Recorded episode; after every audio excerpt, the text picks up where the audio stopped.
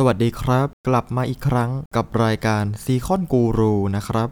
เรื่องที่นำมาแบ่งปันกันในวันนี้คือเรื่อง เมื่องูเลยเข้าบ้าน ควรทำอย่างไรดี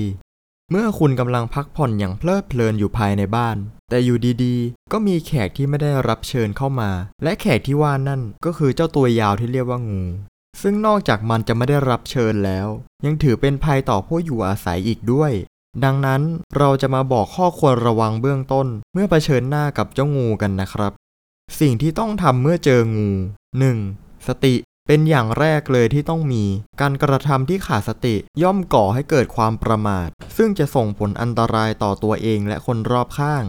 2. เคลื่อนไหวอย่างระมัดระวัง เนื่องจากงูเป็นสัตว์ที่ตาบอด แต่มันมีประสาทสัมผัสที่ไวมาก ดังนั้นการขยับหรือเดินออกห่าง ต้องเคลื่อนไหวอย่างช้าๆ ระมัดระวังเป็นอย่างที่สุดเลยนะครับ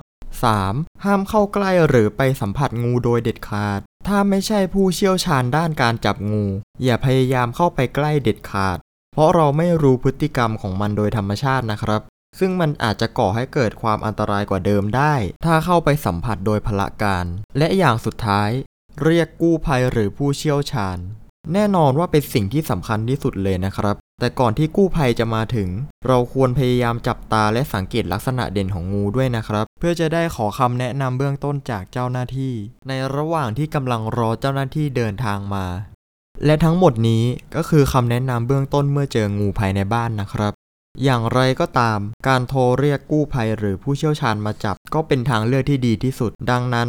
การเข้าไปสัมผัส หรือเข้าใกล้ถ้าไม่มีความรู้หรือความเชี่ยวชาญ อาจก่อให้เกิดความอันตรายต่อตัวเองและคนรอบข้างได้มากกว่าที่คุณคิดนะครับ สร้างได้อย่างที่ฝัน สร้างบ้านกับซีคอน สวัสดีครับ